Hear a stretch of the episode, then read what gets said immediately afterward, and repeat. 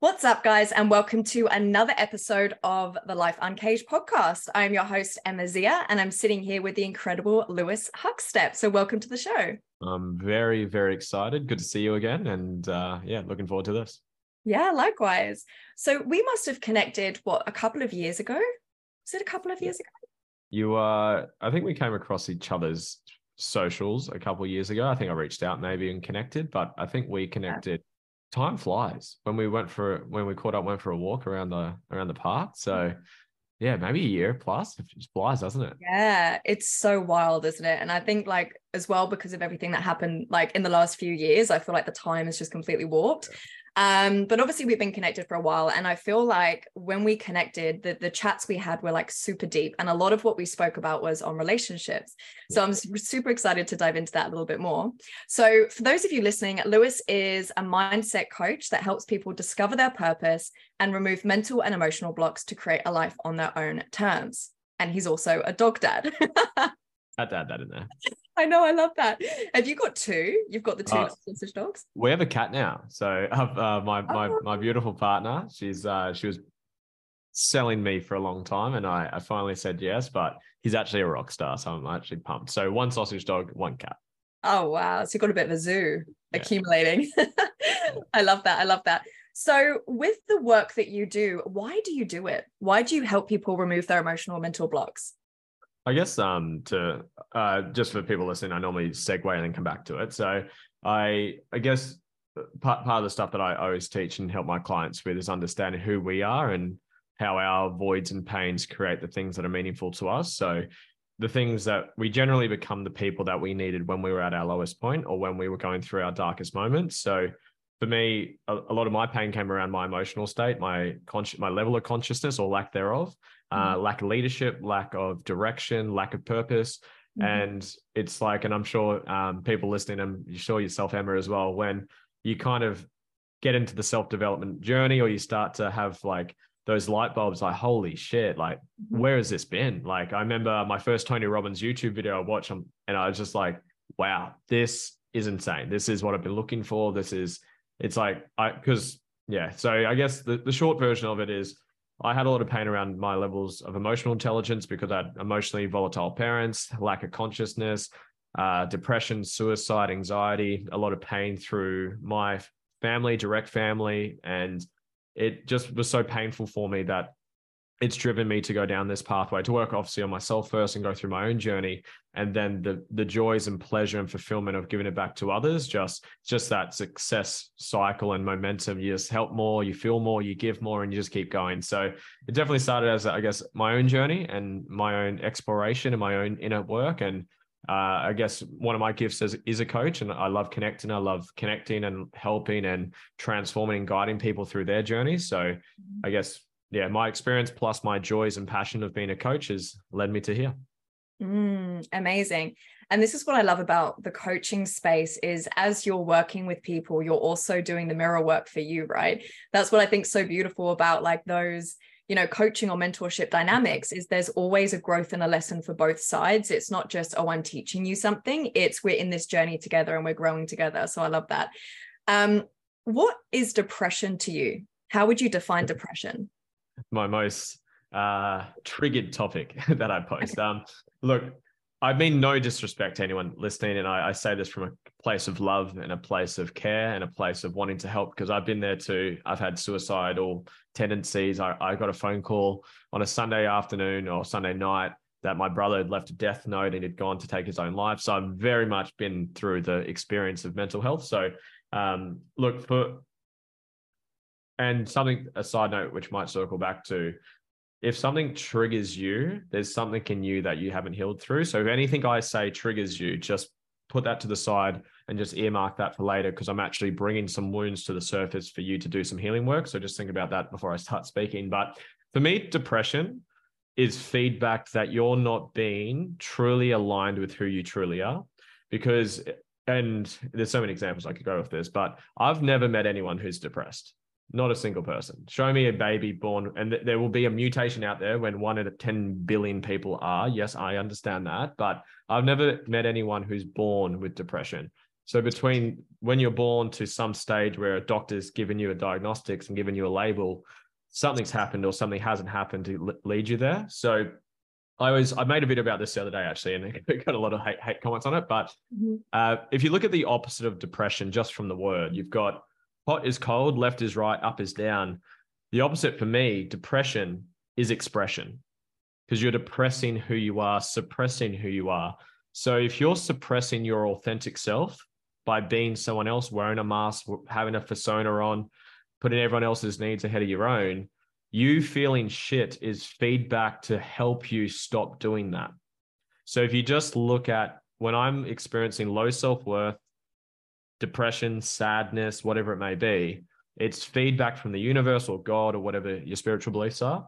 It's feedback to help you become more authentic. If you value, um, I know health's important to you, Emma. It's like if you don't look after your health for some period, you're probably going to feel a bit shit about yourself, a little bit lost, not as authentic, not as happy. I know coaching's obviously huge for you, being what you do. If you weren't coaching people or living as a coach and doing what you love, you would just feel shit because it's the feedback the universe is giving you to help you be who you were made to be. So that's the first one. So that's the generalization I have of it is you're not, it's feedback to help you be more authentic or your most authentic self. Because again, I've never met an authentic human being baby born with depression. So we become it, you do it. But the formula I have for depression to go a little bit deeper is number one, live in alignment with your values, which is how you become authentic. Know who you are and live to it. Secondly, look after your health. If you eat shit, if you train shit, your body mind connection, it's going to make you feel pretty bad. Number three, healed through past trauma because you might have a trauma or wound and your traumatic reaction when that is triggered is to be depressed. So there's a there's a crazy story. It was on YouTube when, when I was down the rabbit hole of Tony Robbins and there was a there was a young girl and her mum and dad kept fighting kept abusive etc and she started to cut herself like self-harm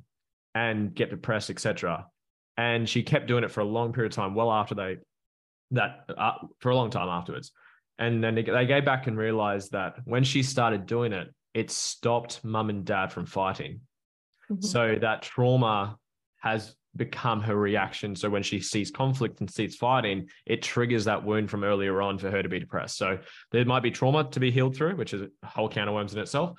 And number four, obviously hang around the right people, hang around the right environment. You pick up people's energy. If you're hanging around really beautiful, genuine, authentic people, you're going to become like that. So those are the four, I guess, steps I, I guide people through. But yeah that's my that's my views on depression mm-hmm. yeah i love that and i think we've got a very similar view on it i remember the first podcast episode i ever did i got asked that question and i said depression is suppression yeah, so very similar to what you said and i think the way that i look at it obviously there's so many layers to this but i think humans are actually very simple in terms of what we want and need.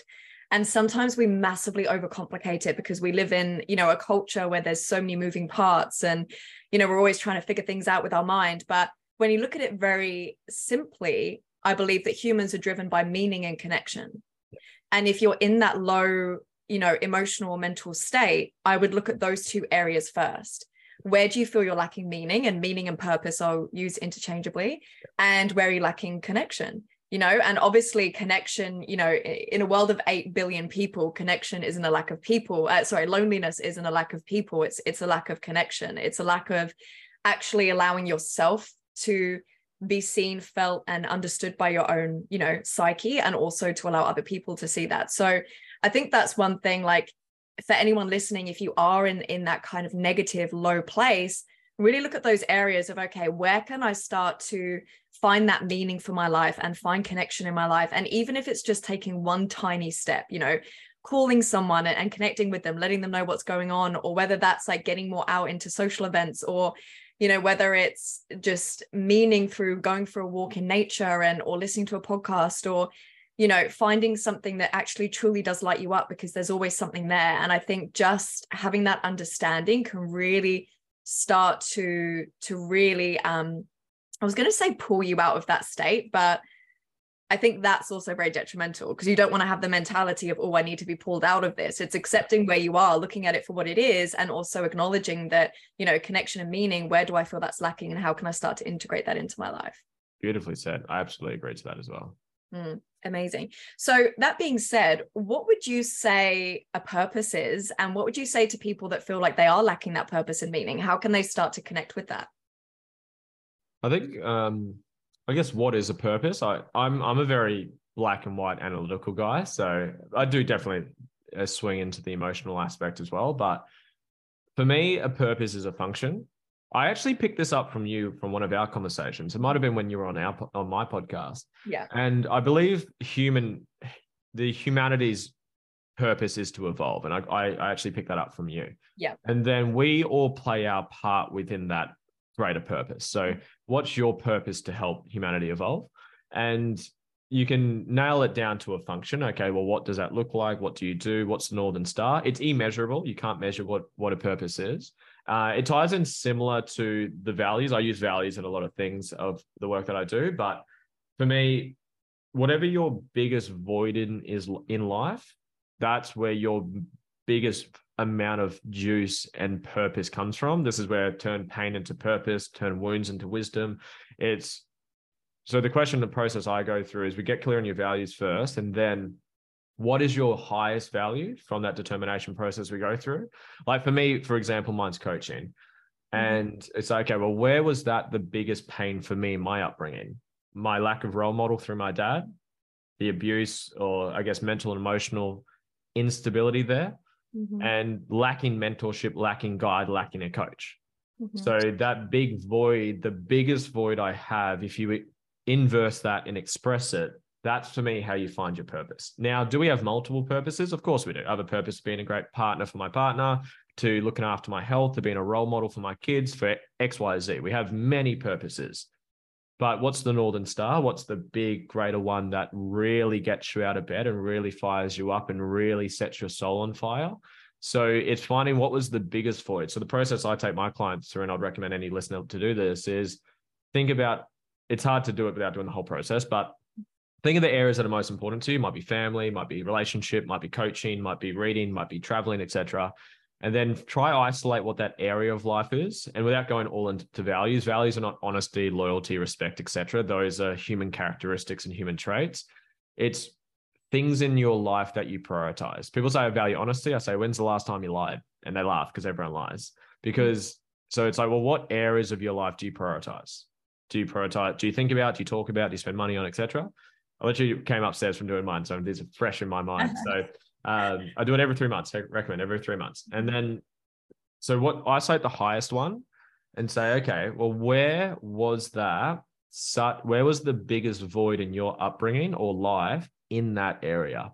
And not just say generally, I actually get my clients to write down an experience they went through. Because when I feel and think about the pain I went through, I'm not saying go live in your trauma, go live in your past. It's once you've transcended it, when you've healed it, when you dissolved it, which we spoke about on the last podcast we did, and heal through it, it gives you fucking drive. Mm. It gives you that energy. When I think about the pain I went through as that very emotional, unstable, unconfident young boy, I'm willing to run through fucking walls. I don't need a fucking coffee to get up.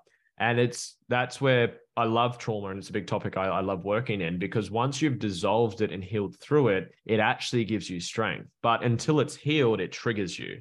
Mm. So for me, it's finding your biggest void biggest pain and not just find it, actually go into it a little bit. Where, give me, write down the example. You said image image might be high, highest value for you. Where was the biggest pain you had around your image? Did your dad say something? Did your mum say something? Did your ex boyfriend say something? And how did that make you feel? What brought that up for you? Then using that to transcend that and transmute that into fucking energy to take action, you're unstoppable. You got more fuel than you know what to do with. And then you commercialize that. How do you get paid? How do you how do you do what you love and get beautifully paid to do it? You commercialize your purpose. Find your purpose build a model a, a life where you get to do it every single day ideally get paid to do it as well. Mm-hmm. and that's what purpose is to me. Okay awesome i'm curious to know when you were talking about values are you saying that values is more what you do life like, yeah yeah okay and so, would you say your purpose is directly correlated with your work and your career? Mine personally is. So, my highest value is coaching, which comes from the lack of mentorship, lack of guide, lack of coach, lack of role model that I had in my life. And an expression of that is coaching and helping people, which is then correlates to my business and what I do. Like my my partners, um, purpose is to be the mother that she wants to be for her kids because she had a bit of pain, a lot of pain around her family dynamic and her family structure. So that's her purpose is to be the mother that she wanted to be, to be the nurturer, to be the carer. Can you commercialize that? You can. You could do vlogs. You could do. You could. You you could make a program around that, and you can sell anything these days. But um, true. But it's like, okay, well, what does that mother look like? And then build a life based on that. So it doesn't always have to be what you're commercializing. Uh, it's like Kerwin that I think uh, mutual connection that we have. Mm-hmm. Uh, I believe from memory when he shared his, it was like to be a dad. That was his purpose, to be the dad that he didn't have. And but what does that dad look like? Does he is he sound with his finances?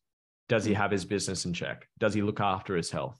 Does he look after his mental and emotional state? So it doesn't necessarily have to be. So there's a business purpose and there's a personal purpose.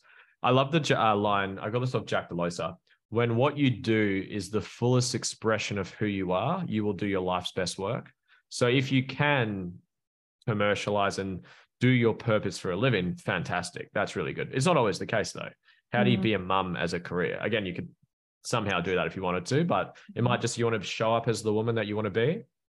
Mm. look after your health, look after your fin- finances, look after your self care, be present with your kids, and that lights your soul on fire because that's your purpose. Beautiful. Then what do you want to do, or what do you need to do to get to the point where you can do that? Whether mm. you, uh, your, your your other half they take care of the finances, you can do that. Maybe you build up a business that runs without you, you work, and then you don't have to worry too much about it. So yeah, mm. not always the case. There's a business purpose where what's the purpose of the business? And then there's your personal purpose. And depending who it is, like probably with you and me, where our coaching is our is what we love, and that is our business we're building. And mm. I'm I'm making assumptions here because I actually don't know what yours is, but mm. um, mm. I'll, I'll use me as an example. My highest one is coaching, and I'm building a coaching business. My previous business, the gyms, that was not my purpose. It was a vehicle to help me do things, help people, learn, grow, evolve, but it wasn't my true calling. It wasn't my North Star. So, yeah, I don't know if I answered that, but there's business purpose, personal purpose. Your personal one isn't always the business one, mm. but sometimes it is. And that's generally your coaches, your teachers, your healers, your your people where you're the technician, like artists. Mm. Like mm. people are artists, and they're so anyone that runs a business and they're the technician within the business, generally their personal purpose is the business. But you look at like say um I, I love Alex Hormozi. I'm not sure if you follow him. Like he runs many different businesses, and is he loves business. That's what he loves. so it's not like he loves being a personal trainer. Then he builds a personal training business, which he did at the start. But yeah, long long mm-hmm. long story short. Yeah, no, absolutely. And I love hearing your perspective on it. I feel like I see it slightly differently. And I think this is what I said to you when I think we must have said it because I was on your show so long ago. I can't remember, but I remember us speaking about purpose. And like you mentioned before, I believe that all of our collective purpose is the same, which is to contribute to the evolution of humanity. But how we individually choose to do that, I feel is really down to each and every one of us being committed to being our fullest expression. So I think it's very much an expression piece. And I think prosperity and wealth is very much a mirror for the bravery and the courage that we have to be our fullest expression. And to go a little bit deeper, I think the key to unlocking that is intimacy, mm. right? It's continually being intimate with our desires, it's being intimate with our shadows, it's being intimate with our thought patterns, it's being intimate in our relationships, it's being intimate with life. Like it's just always that key for me that invites me into that deeper self-expression which is really really beautiful and, and messy and but very powerful simultaneously but the way that I see it is that your purpose is more about who you are than it is what you do. But what you do can be an extension of your purpose. Like it yeah. can be an expression. Yeah. So, like you kind of define it as in like your business purpose and then your personal purpose. The way that I almost like to see it is it's just one purpose, but then how you choose to express that like umbrella purpose in the individual areas of your life is where you get to play with that. You get to play with your potential. And I don't necessarily think that your career or your work has to be an extension of your purpose because it's who you are. So it, it's how you relate to people. It's how you relate to yourself. It's how you interact with life. It's how you choose to be every day. It's it's how you um are continually like refining your mindset. It's how you you know like the love like how your heart chooses to like bear itself to the world. I believe that that's your purpose. And it's just that a lot of us you know channel that purpose through being in this space and you know the self-help industries and everything like that. But i also think that there's a lot of pressure that people feel especially young people. And i've noticed that that there is such a rush to find your purpose because it's almost like I think culturally there's this condition that if you feel like you've found your purpose, then you can make money from it. And so what I like to do is almost take the pressure off by saying, well, your purpose doesn't have to be your career. And I also think if you look back, like in your personal career, Lewis, like you'll probably see what I call access points. So maybe, you know, owning the gym wasn't your purpose such as in like how you're doing it now, but the tool was still like it was a different tool, but the purpose was the same. Like if you think about a gym environment, a gym environment is literally a hub of personal growth and community and connection and expanding and stretching your potential and seeing what you're capable of. And I feel like I can really see that transferring into what you do now. It's just a different tool. It's like with me, I used to run um, a dance company called Commercial Fierce when I was back in the UK. Yeah. And I remember that I remember thinking just that studio space for me was just the tool to help women feel confident being their fullest expression. Absolutely. And to be messy and wild and untamed. And it's like I still do that with people now. It's all about self-expression for me. Yeah. It's just the tool that I use is different. So that's one thing I would say to any listeners that might feel a bit of pressure of like, when am I going to find my purpose? Like, when am I going to find that thing that I can monetize? And it's like, start to bring curiosity and awareness to where you might already be living that. And that's actually given clues to what your you know your big umbrella purpose is and it's just a case of looking at what was the energy behind what i was doing or who i was being and how did that impact the people around me and that i think is where your purpose lies not necessarily in the doing but that is an access point into the being which mm. is what you're here to you know yeah I, I absolutely agree. I think there's a lot of uh, it's so it's so funny because you'll find other people's definitions and other people's views of it. I saw this funny video, like someone's like, it was something on purpose. And I was obviously, oh, what's his view on it? He's like, don't um don't worry about a fucking purpose. Just stop thinking about it and just live life. I'm like, ah, there's truth to that too. And yeah. it's like, so I, I really resonate with the expression part. Like I was saying, when what you do is the fullest expression of who you are, you'll do your life's best work but it's not necessarily okay. I got to sit down with pen and paper and figure this shit out. Yeah. It's follow your curiosity. There was a line that really helped me with this is whenever you get tears of inspiration, you're seeing a glimpse of your vision and you're seeing a glimpse of your purpose. So that has really helped me. It will happen very few and far between. But when mm. you get teary eyes of inspiration, not like I'm sad or I'm upset, it's like I just feel so, and you can't really put words to it. I feel inspired. And when you can find those moments and then center in on what specifically here is happening right now that's bringing this emotion up in me, and you'll find a trait or a trend or an action or something in there that really hits home for you. There was a funny example of this for me. I was watching Shark Tank. I love Shark Tank. I think a lot of entrepreneurs do. And mm-hmm. uh, the US one's way better than the Aussie one. And yeah, I I was watching it and there was this young guy and he's um he's like literally 16 years old, has like a clothing brand, and they're doing like three, four million bucks a year. I'm like, holy shit, this kid's crushing it. Mm. And this um Mark Cuban's on there and he just like they're doing well, they're looking to get a deal. And he just said, like, firstly, you're doing amazing. You're crushing it. You're doing this. And he was just giving them all this encouragement, coaching, and mentorship. And I just mm. started crying a little bit. And George is like, my partner, she's like, Are you okay? What's going on? I'm like, I just, I'm so inspired right now. And she's like, Oh, what is it that's getting you? I'm like, It's Mark being a mentor. It's Mark being a coach. I'm like, that's where it is. Okay, where's that lacking from me in the past? So again, that's my sort of that's my way of viewing it and how I take it is find you follow your curiosity follow what you're pulled towards follow what you're drawn towards. Don't use it as an excuse to not take action well, i think what you're alluding to before like oh i gotta wait till i find it till i do something. Fuck no get started. I like kerwin's example the baskin robbins ice cream. It's like you don't try one flavor and say that's your favorite flavor. You keep trying it keep doing it keep testing keep doing things until you're like yeah i sorry to interject, but that's what people are too afraid to do. This yeah. is actually a really good thing that we brought this up, I think, especially like those who are wanting to start their entrepreneurial journey, or maybe you've started and you're a bit like, oh, I'm unsure about this. Like, it is all about being okay, like dipping your toe into so many different things and yeah. seeing what works. And I think that's something I don't know about in your experience, but with me, like when you're a high achiever, you want to get it right and you want to do it well. And so it's kind of getting used to the fact you're probably going to fall flat on your face many times, but as long as you're falling forward, that's the most important thing. Yeah, beautiful. I love the falling forward part. So yeah, you're yeah. gonna you're gonna you're gonna screw it up. Just go, just go uh, just try it, just do, fail. Like give yourself the, give yourself two, three, give yourself 10 years if you need to, to just give yourself permission to try things. Whatever you, I, I would start so you don't just go try the most random thing on the planet. Like, what are you curious about? What gives you energy? What do you think about? What are you pulled towards? And then just start in that area. Like I wanted to be a teacher at one point. I repeated year, high school to become a teacher. So I went and became a teacher aide just to sort of try it out and test it out. I then learned about uh, Rich Dad Poor Dad in that repeat year. So I dropped out because I didn't mm-hmm. realize trading time for money was not a good thing.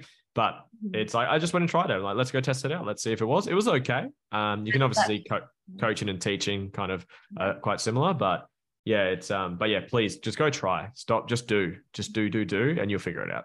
Mm, absolutely. And I was just gonna say, like, that's almost that access point again of you going into teaching, right? And it's like now you're teaching a lot of people, you know, and and you'll be like flipping between the archetype and the teacher archetype and the coach and the mentor archetype. Um, well, I remember when I was out for dinner with Kerwin and I said to him, I was like, what's the key to your success? And he said, 15 years.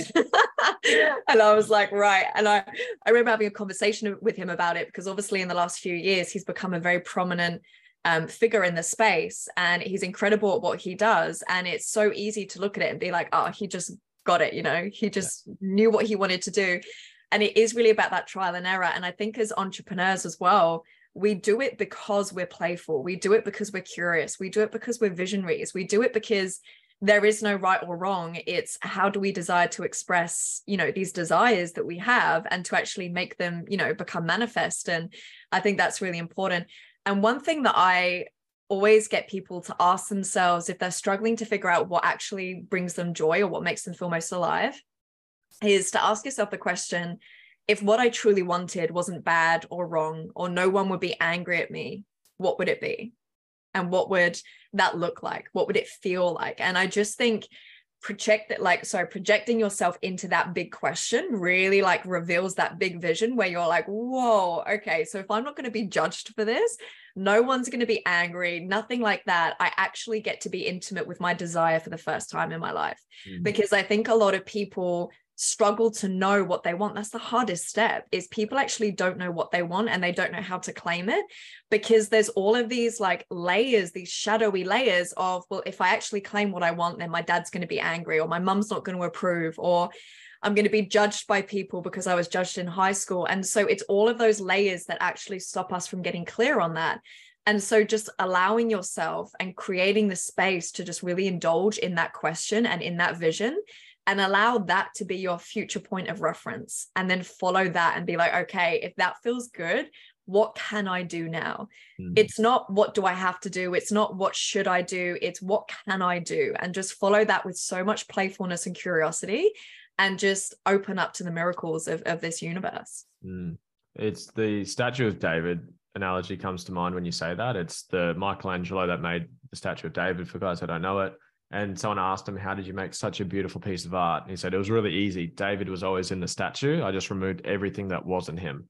And it's, I guess, I guess, well, I took similar from what you just said is people, they're so, because we've gone through life and you picked up expectations from mum, dad, teachers, boyfriends, girlfriends, bullies, uh, social media of who you need to be to be successful, to be loved, to be good enough, which is all a, an illusion, anyways. Mm-hmm. And just giving yourself the permission to do self exploration, whether that be trying things, doing what brings you joy, and just discovering your most authentic self. And then, yeah, again, it, all of this will just happen naturally. I like, um, I think we said this at the start of the podcast, but uh, the work does more work on you than you do on it. So as you're doing, as you're pursuing things to not try find your purpose, but to do things that find, mm-hmm. bring you joy and, and and bring you curiosity or you're curious about, you're going to actually find a lot more about you and you're going to be, oh, I thought I really liked this. I thought this was who I was. But actually, if you go back to it, that's what mum said you had to be or who you had to be. It's not actually who you truly authentically are. So again, I guess just to hit home, go try, go do, go experiment, go play, go have fun. And but be conscious at the same time. Obviously, be conscious what's bringing up for you. Is this enjoyable for you? Is this fulfilling for you? Does it just meh, doesn't really feel it for you? And just keep trying until you'll, you'll find one that really fits for you. Absolutely. And I think you touched on a really interesting point there that, you know, many of us are are children walking around in adult flesh suits. And it's like the reason that we struggle so much to know what we want and go for what we want because we haven't emotionally reached that teenage stage of individuation. And for those of you listening that might not know, individuation is essentially the, the time in our life where we start to individuate ourselves from our parents and our caregivers. So that's where we actually start to develop a healthy sense of self.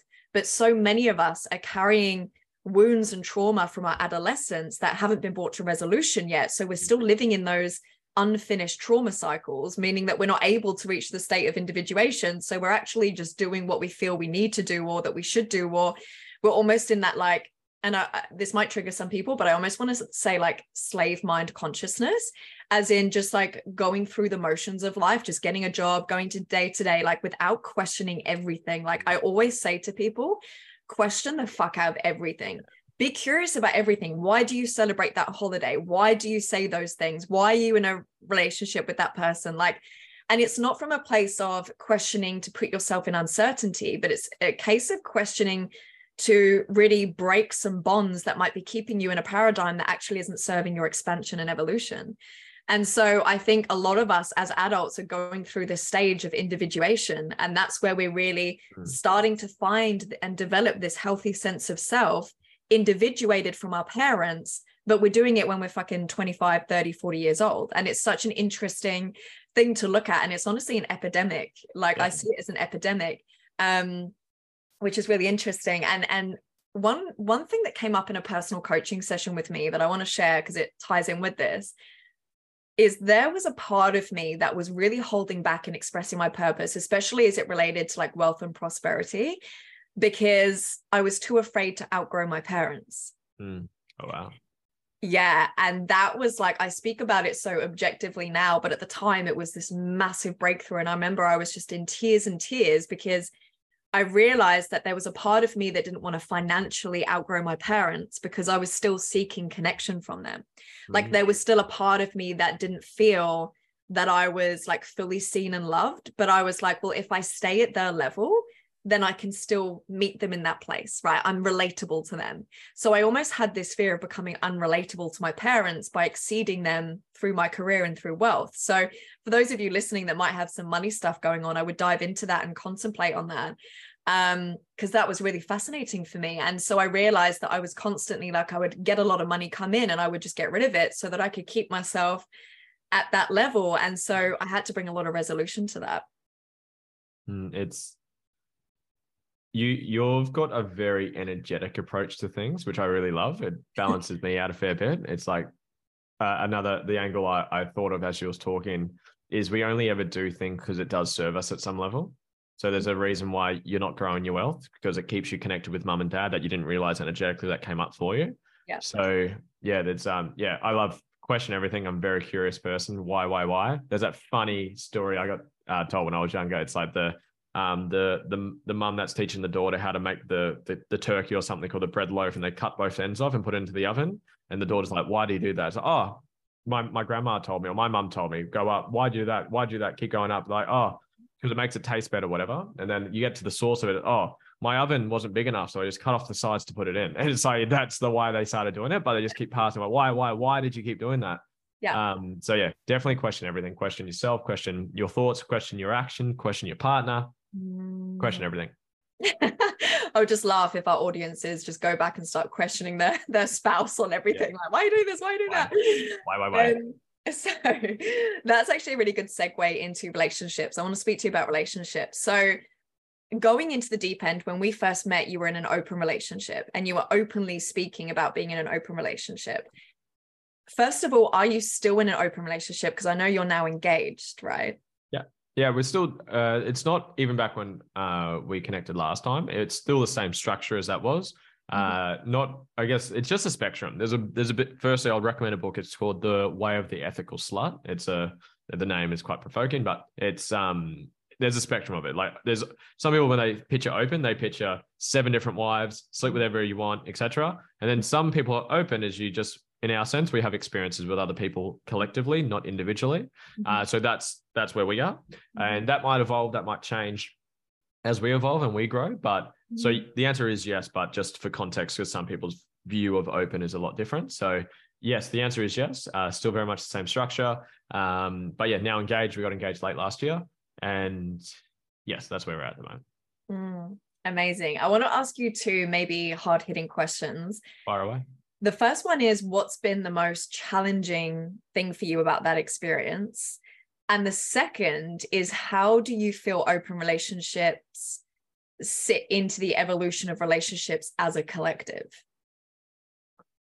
I'll tackle the second one first. Um, I, I, guess to share my journey of where I went down is I had a lot of pain around relationships, hence it was a void, becomes important to me. So I was curious. I actually asked Cohen about it at one of his events um, and went down this rabbit hole asking people. I'd stay single for a long time and I, I was always around beautiful women and I was always good friends with them, but I just had that that void and that fear and that um, I guess lack of commitment to me because of the pain that I went through went through a limiting beliefs exercise when I was quite young. And the belief I had around relationships was relationships equal pain. And it was from the arguments with my, my, my parents, the, the abuse, physical, verbal, mental, emotional, seeing my friends. I've come from a, a sports background and a lot of my friends would just cheat on their girlfriends every single weekend and lie to their face the next day. So like that was um it just those were my reference points for relationships. So it's like that was just how I viewed it and hence why I was single for such a long time. Uh, so I wanted to, I guess, go and do some self exploration before just jumping into one because I didn't want to, I guess, do that. So I went down the book that I just mentioned. I was just doing a lot of podcasts on it. I was doing like Tony's podcast, Cohen's podcast, just finding every resource that I could have. I, I think the way that led it to me is uh, I haven't gone down this rabbit hole in a long time, but there was just so much evidence and suggestions and other ways of viewing things that go so against the, I guess, the uh, the Christian Catholic way of relationships or the traditional relationships, man and woman together, white white picket fence, go work, retire, couple kids, and that's the sort of cookie cutter way of doing relationships.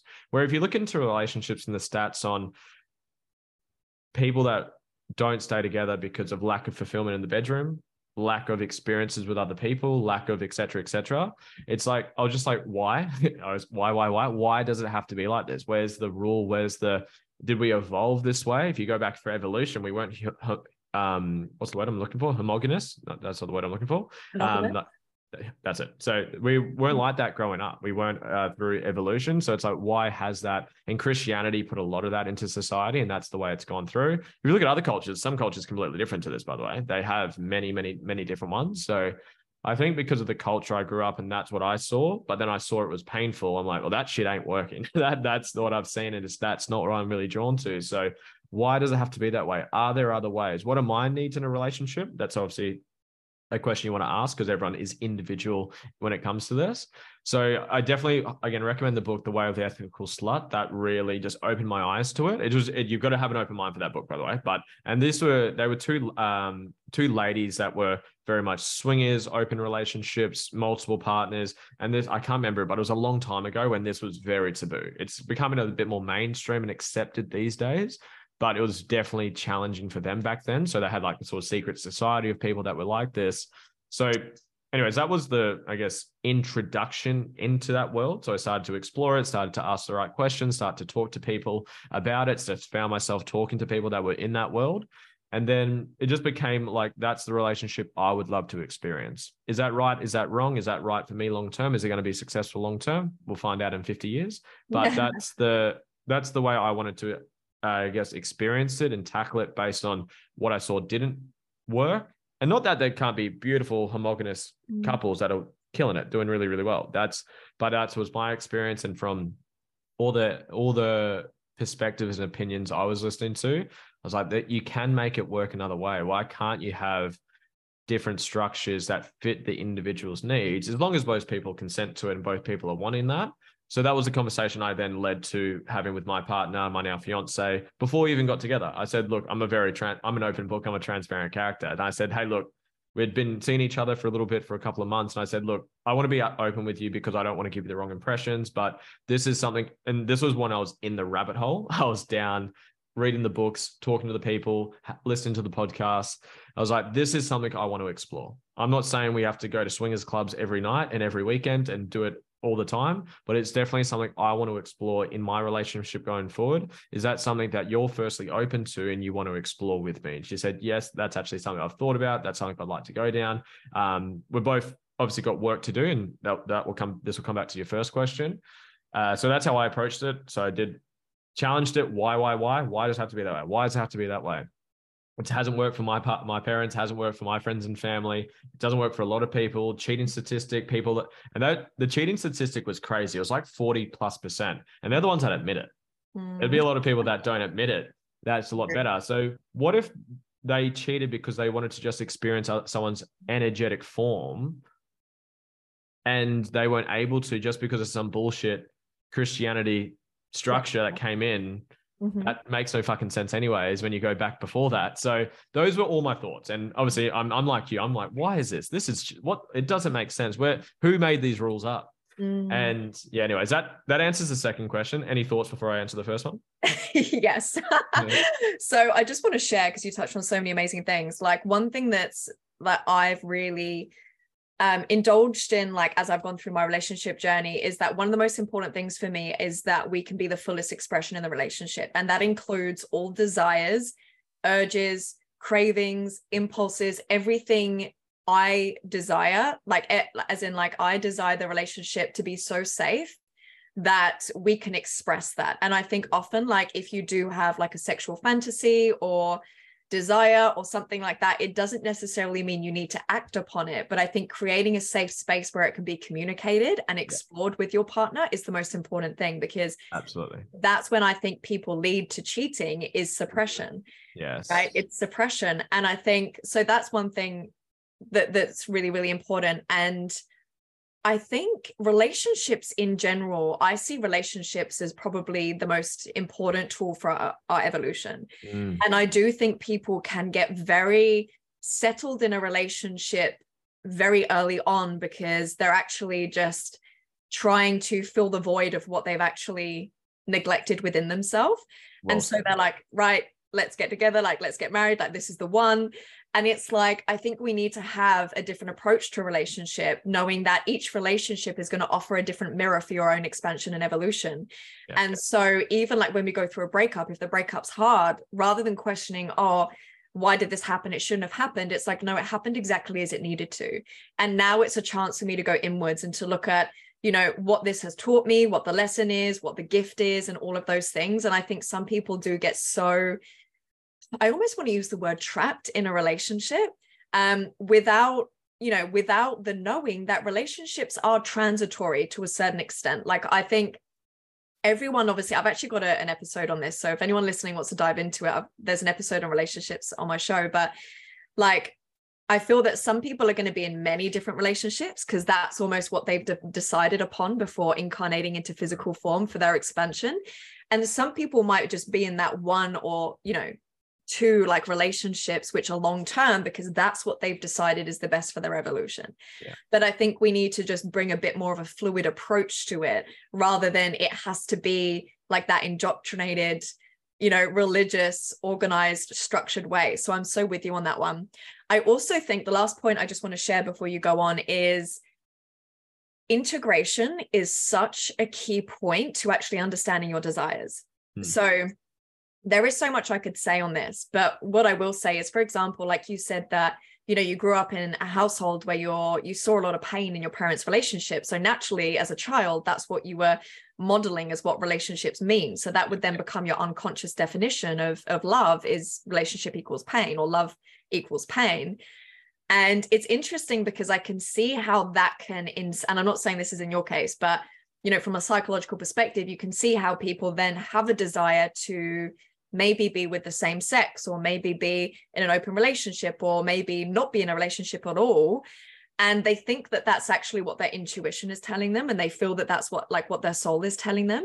And it absolutely might be but it's also bringing curiosity and awareness to was there a painful experience in my childhood with my mother or with my father or with their relationship? And that's actually given rise to a desire for me to express my sexuality mm. or my relationships in this particular way without actually going in and doing that integration work. Absolutely. And it's such And like that's why I was like, this is such a loaded topic. And I might do a whole other podcast on this because I understand it's a very sensitive topic as well. But I do think often when you when a child develops some sort of resentment towards either both of their parents or the same sex parent or contrasexual parent, that can speak a lot into how they express their sexuality in their relationships. And I think the most important thing is there is no right or wrong. It's just really bringing awareness to how integrated am I in this decision. And I mm. think that really like sets the tone and the intention for moving forward. Absolutely. It's something that come to mind as you're speaking then. We went to um uh, I'm conscious of what I don't want to use anyone's names. We me and my partner went to a show and it was like a burlesque sort of show, sex, uh, sex act show, but it was a very amateur one, like super backyard amateur one. And there were some people with no judgment, just asking the questions. There was these people that were really that they, had a lot of inner work that was not done, and it was showing up as their expression of it. And is that their excuse to say, "I'm just expressing myself. This is who I authentically am," or is this a um, uh, what is it? Um, a knee jerk reaction to the shit that you haven't addressed yet. So I think that I mean it's definitely a conversation for people because I do see it because being in this world, I've had some people that have come to me like, "Hey, look, I want to, I want to sleep with other women. Can mm-hmm. I do that?" I'm like, "Well, what place are you coming from? Are you doing it because you've got some shit you haven't worked on and you're it's a projection and it's a it's a cover up to mask the stuff you're not working on? Is it fair and equitable? Does your partner want to sleep with gentlemen? Are you okay with that as well? Mm-hmm. so it's having that absolute transparency which might tie into the first question you'd ask but yeah it's it's definitely not uh because i it's it seems glamorous for some people like oh yeah get oh, I get the because you get the best of both worlds. You get the certainty, the, the connection, and you get the variety as well. And yes, that that can be an upside of this, but there's definitely downsides, and there's definitely a way to come from it. I, I always ask the question as a coach: What's the fuel behind this? What's the fuel and the drive behind this? Is it from an from a wound that isn't being healed, and you're actually masking it, or mm. is it you're coming use the word integration? Is it from a healed place, an authentic place? Where these are genuine curiosities and wants and joys that you want to pursue. So it's definitely a, and this is a personal question for whoever's listening. That's you got to look yourself in the mirror and ask those questions. Like, what's my fuel behind this? Is it, have I got some mummy and daddy issues that I haven't addressed and I'm just expressing that through this way to validate it without actually healing it? Or is it, you know what, I've done a lot of inner work and this is just things I'm actually curious about exploring. And these are needs that I want to, uh, I guess, experience so yeah it's it it's it's a loaded conversation because some people will um like if i taught, said what i just said to those people at that show they'll probably kick me out. But it's like well i looked at my partner i'm like holy yes. shit. Like well she asked me she's like do you think these people have some traumas? I'm like oh my god. I like so anyways but yeah again without the judgment it was it was for, as a trauma person who works with trauma i was like biting my teeth. I'm like oh my god like enjoyed the show got the most out of it but yeah, it was an interesting, interesting night. Well, it's a really big thing in the spiritual space. Yes, because a lot of people yes. use spirituality as that cloak to actually hide. It's like the invisible cloak, isn't it, from Harry Potter? Mm. Like a lot of people use spirituality to be like, oh, you're not going to see my wounds because I'm actually just in the tantra space and I'm just exploring. And yes, I was yes, I was at an event where I really felt that, where it was a very I didn't realize this was the nature of the event, but it was actually it turned into a very kind of intimate exchange scenario there were many different things going on and i'm very like my nervous system can really like spot inauthenticity from a freaking mile away and obviously i'm psychic and a projector as well so that's kind of my thing. And i could just see through all of the illusions that these people and mm. like the energy felt very leaky to me. It didn't feel authentic and my nervous system wasn't safe in that. Like a conflict. It doesn't feel real. I was like this yeah. is I, I, felt the same thing at this event i'm referring to but keep yeah. going please maybe it was the same people. we were at the same show. You were, you were there. Yeah. This was definitely not a tantric workshop. Absolutely. Okay. But yeah, uh, I know what you mean. It's like, is this really an authentic mm-hmm. expression right now? Or is this a projection of shit that you haven't addressed yet? And you're using it as a cloak, as you said, to justify this is just who I am. This is just my natural expression. Is it really? Mm. Is and it really? Exactly. And that's where I think like emotional intelligence is the most important tool to develop because if you're in that situation, like you get to decipher in your body, am I feeling fear or am I feeling shakiness because I'm about to break through like an intimacy thing or an expression thing? or am I feeling fear and shakiness because actually this isn't aligned with truth? Like there's some sort of leaky energy here. And I think it really does come down to each and every person that goes to these events or does the workshops or whatever it might be, just really being so discerning in your own body of what it feels like when it's truth and what it feels like when it's about to be a breakthrough so that you can really discern what's going on in your own body. But I am very conscious of your time because I know you've got another call. So I'd love for you to answer the first question. What's been the most challenging thing about being in an open relationship? To be honest, it, it probably ties into everything we're talking about because it's going to, when you've got that level of, uh, you mentioned it briefly about relationships, and I absolutely agree. And I teach it with my clients. The most amount of spiritual fucking growth you'll ever do is in a relationship because they will see more sides to you than anyone else. They'll see the stress, the overwhelmed, the, the silly, the sick, the smelly, the stress. You'll see more sides than anyone else if you're in a safe relationship where you haven't got your wall up all the time. Mm-hmm. So, by that definition, you're going to bring out those traumas and, and wounds. It gets amplified in this scenario because you've got your partner being intimate with someone right in front of you. And that can bring up some stuff. So I, I guess communicate the, the short answer is communication and I guess working through it together. So we pre-brief, so we pre-frame. Look, well, see, we're very selective with people. Very like we meet up with people before we before we we we um, go any further there's a there needs to be an energetic connection. There obviously needs to be a sexual attraction. Then there's we've got, we've got like a a, a resume of what yeah there's a checklist. So there's um we're, we're very picky because again we're not like desperate. Oh my god, we need to do this every week because I'm wanting to mask all these things. It's like this is something that we really find joy doing. It it's in it's empowering. It's it's just like tasting a different ice cream flavor from the example we are talking about before.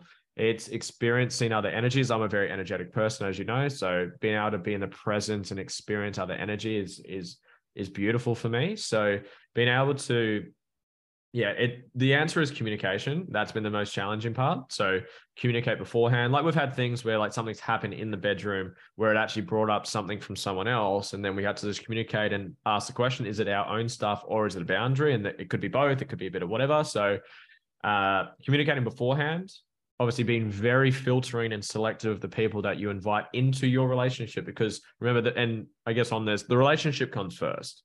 It's not the act it's not the person it's not anyone's needs here it's the relationship. Obviously you both have your needs in the relationship but the relationship comes first. If you guys we've had it on the day we've had a gentleman coming to join and on the day georgia wasn't she said i don't feel comfortable today. Pull the pin. That's cool. Mm-hmm. it's like we don't give a shit. Sorry guy. We wasted 30 minutes of your day. It's all good we'll ta- we'll talk to you later. But it's like if it if it's not right for the relationship, you treat the relationship that comes first. Mm. Uh, be very picky. Communicate like no tomorrow. Pre-frame expectations, boundaries. Debrief afterwards. Um, and then just continue to do that because it's going to bring up more stuff like jealousy, um, uh, just wounds just come up. So just it's if if you're struggling to heal and connect and hold space in your current relationship, I would not be jumping to this. I would be taking care of, uh, of, of holding down the fort now and taking care of business now. And then if you want to explore it, because you have that curiosity, and most people do, if you take away the the Christianity ex, um, expectations of what we were talking about before, most people do. Mm. Tell me, I, I haven't met many men that wouldn't want to experience other women from an energetic and sexual experience. Is it the right person for everyone? No. Is it, does everyone want to? No. Is it the right fit for everyone's relationship? No. And you talk to a lot of women. A lot of women want to experience other men, other women. Mm-hmm. But because there's the judgment, and the judgment's probably the most, I guess, mm-hmm. limiting factor in this entire thing. Remove the judgment. Kind of the question you asked about purpose. If there was no guilt, no shame, and you could do whatever you want and have fun and love and whatever, what would you want to do? Mm. What relationship would you want to have? Would you be able to have fun with a someone that you've connected with at a bar or you've gone to the gym and you've really just energetically connected? And you know what I'm talking about. Mm. You just like there's there's not how they look necessarily. It's like there's something there. Mm. Why can't you explore that from a non-intimate fucking date them and marry them perspective? Just mm. because you're you're curious and joyful about it. And so yeah, again, I can talk a long a lot about this, but that's that's my experience. We're not perfect. We're still figuring it out. We're still uh, refining it as we go. We we debrief and pre-frame before every single experience that we have. But yeah, make sure it's coming from the right place. It's not you're not using it as a cloak. I love that. I'm going to steal that. You're mm-hmm. debriefing, communicating like absolutely no tomorrow. You're, you're filtering and being very specific about who you're looking for, who you're not looking for, and the relationship comes first. Those would probably be my top tips. I love that. There is so much I could speak into about this. So I'm kind of sad that we have to close now, but maybe we could do a part two. I honestly think this is such an interesting topic, especially as it relates to conscious evolution and really yes. moving away from that organized religion and structure and into the conscious evolution and tribal mentality and everything else. Yes. So let's definitely tee that up because I'd love to do an episode just purely focused on that. Yep. So thank you so much for jumping on today, Lewis, and for sharing all of your wisdom. How can people connect with you? Uh, Lewis Huckstep on most platforms. Instagram, I'm most active. I'm leaning more to uh, leaning more into LinkedIn these days. I guess. Yes. Um, just I guess uh, different types of people on there that have different conversations. So LinkedIn, but mainly Instagram for now. But um, yeah, Lewis Huckstep. I'm on most platforms. Um, and yeah, connect me. Say what up. I'm an open book. I'll answer any question you throw at me. And yeah, thank you for your time. Amazing, amazing. And for anyone listening, if you really enjoyed this episode, then definitely screenshot it, tag myself, tag Lewis. I'll put our handles down below. Let us know what you thought of it. Let us know your honest and raw perspective so we know what we can talk about next time. And I would just love to hear from you all. So thank you again so much, Lewis. Thank you.